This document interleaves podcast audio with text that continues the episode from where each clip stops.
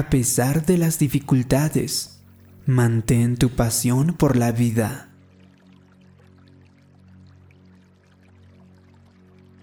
Roger se sentía desanimado y desalentado, así que fue a ver a su pastor para pedirle consejo.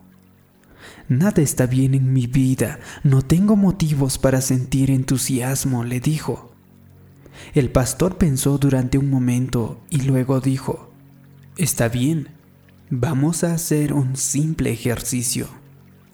Tomó un lápiz y trazó una línea dividiendo la página en dos.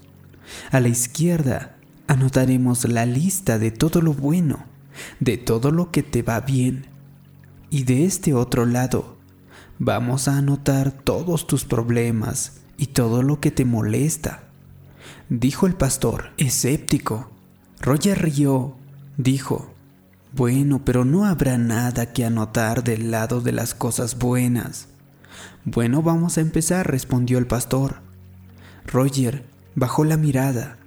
El ministro dijo, Lamento que tu esposa haya fallecido. En eso Roger levantó la cabeza enseguida. ¿Qué dices? Si mi esposa está viva y muy sana. Ah, de veras, dijo el pastor. Entonces, del lado de lo positivo escribió, Tiene esposa viva y muy sana. Luego dijo, Lamento que tu casa se haya quemado. Roger preguntó alarmado, ¿qué? Mi casa no se quemó. Tengo una casa muy linda. Oh, ya veo, tiene una casa linda, dijo el pastor y lo anotó del lado derecho. Luego dijo, lástima que te despidieran. ¿Dónde quiere llegar con todas estas tonterías? Tengo un empleo muy bueno, dijo Roger sin poder creerlo. Oh, ya veo, tiene un buen empleo, dijo el pastor, arqueando las cejas.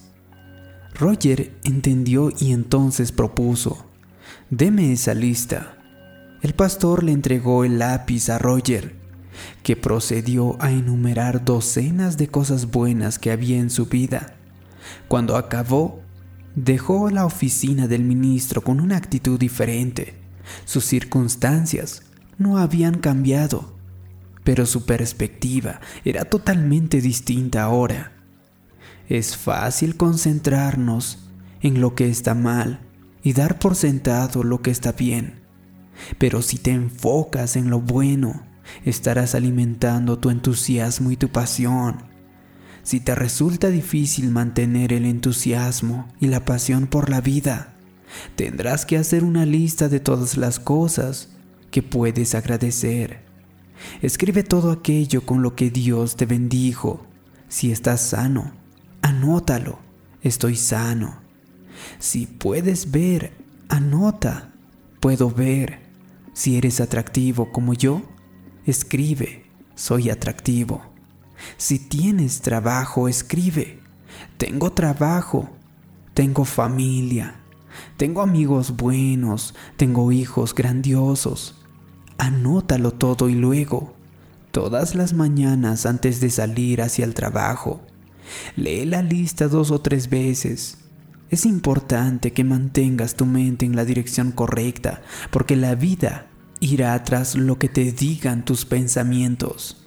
Al iniciar cada día, establece tu tono si puedes salir con actitud agradecida y mentalidad positiva, no solo te sentirás mejor, sino que también atraerás las cosas buenas de Dios. Atraemos aquello en lo que pensamos continuamente. Si te levantas pensando, mi vida es un desastre, no me pasa nada bueno, sé que mi matrimonio no durará, atraerás la derrota, el fracaso, y la mediocridad. Pero si aprendes a cambiar todo eso y sales con actitud agradecida pensando en cuántas decisiones tienes y lo bueno que Dios ha sido conmigo, estarás atrayendo hacia ti la bondad de Dios. A veces estamos en la cama y pensamos, no quiero ir a trabajar hoy, tengo tantos problemas, Estoy harta de limpiar esta casa. Desafortunadamente, acabas de abrir camino a un mal día. Te preparaste para la derrota. Cuando lleguen esos pensamientos negativos y desalentadores, tienes que cambiarlos. Toma tu lista, léela de nuevo. Recuérdate, estoy vivo, estoy sano, tengo un buen matrimonio, tengo hijos hermosos, tengo tantas cosas buenas. Pon la lista sobre el espejo del baño, sobre tu escritorio o en algún lugar donde puedas verla durante el día. Léela cada cierto tiempo mientras haces tus tareas normales y te ayudará a mantener el entusiasmo por tu vida. Otra clave para avivar tu pasión es mantener frescas tus metas, siempre frente a ti. Hay personas que perdieron su pasión por la vida, sencillamente porque no iban detrás de ninguna cosa. Es importante saber que Dios nos creó para ir siempre tras algo, tras lo que está más allá de donde nos encontramos tal vez ahora. Si vives con baja motivación, sin sueños, sin metas realistas, estás destinado al estancamiento. Por otro lado, si sigues persiguiendo una nueva meta, seguirás el entusiasmo por tu vida. Tu meta no necesita ser grandiosa ni ambiciosa. Puede ser terminar la escuela, ser mejor madre o padre, aumentar tus ingresos, pero siempre tienes que mantener alguna meta delante de ti, siempre creciendo, nunca permitiéndote ser complaciente. Cuando consigas una meta, de inmediato establece otra. Sigue avanzando, buscando nuevos desafíos. Si no estás sano, sueña con estarlo. Si tienes deudas, sueña. Voy a librarme de mis deudas y hacer una bendición para otros también. Luego levántate cada día sabiendo que estás más cerca de tu objetivo. Ya estoy jubilado, tal vez me dirás, ya estoy descansando de todo eso, me dirás. No, aunque te hayas jubilado de tu empleo, jamás te jubilarás de la vida del servicio que Dios tiene para ti. No es sano vivir sin metas diarias. Si tu meta hoy es criar a tus hijos, hazlo con pasión, con entusiasmo. Quizás sueñes con abrir un negocio o con una casa o con iniciar un ministerio. Mantén tu meta delante de ti y sigue avanzando hacia ella. Las escrituras en Proverbios nos dicen, sin visión, el pueblo perece. Mi padre tenía un globo terráqueo en su lugar de trabajo, junto a su silla en casa cuando estudiaba o sobre el escritorio en la oficina.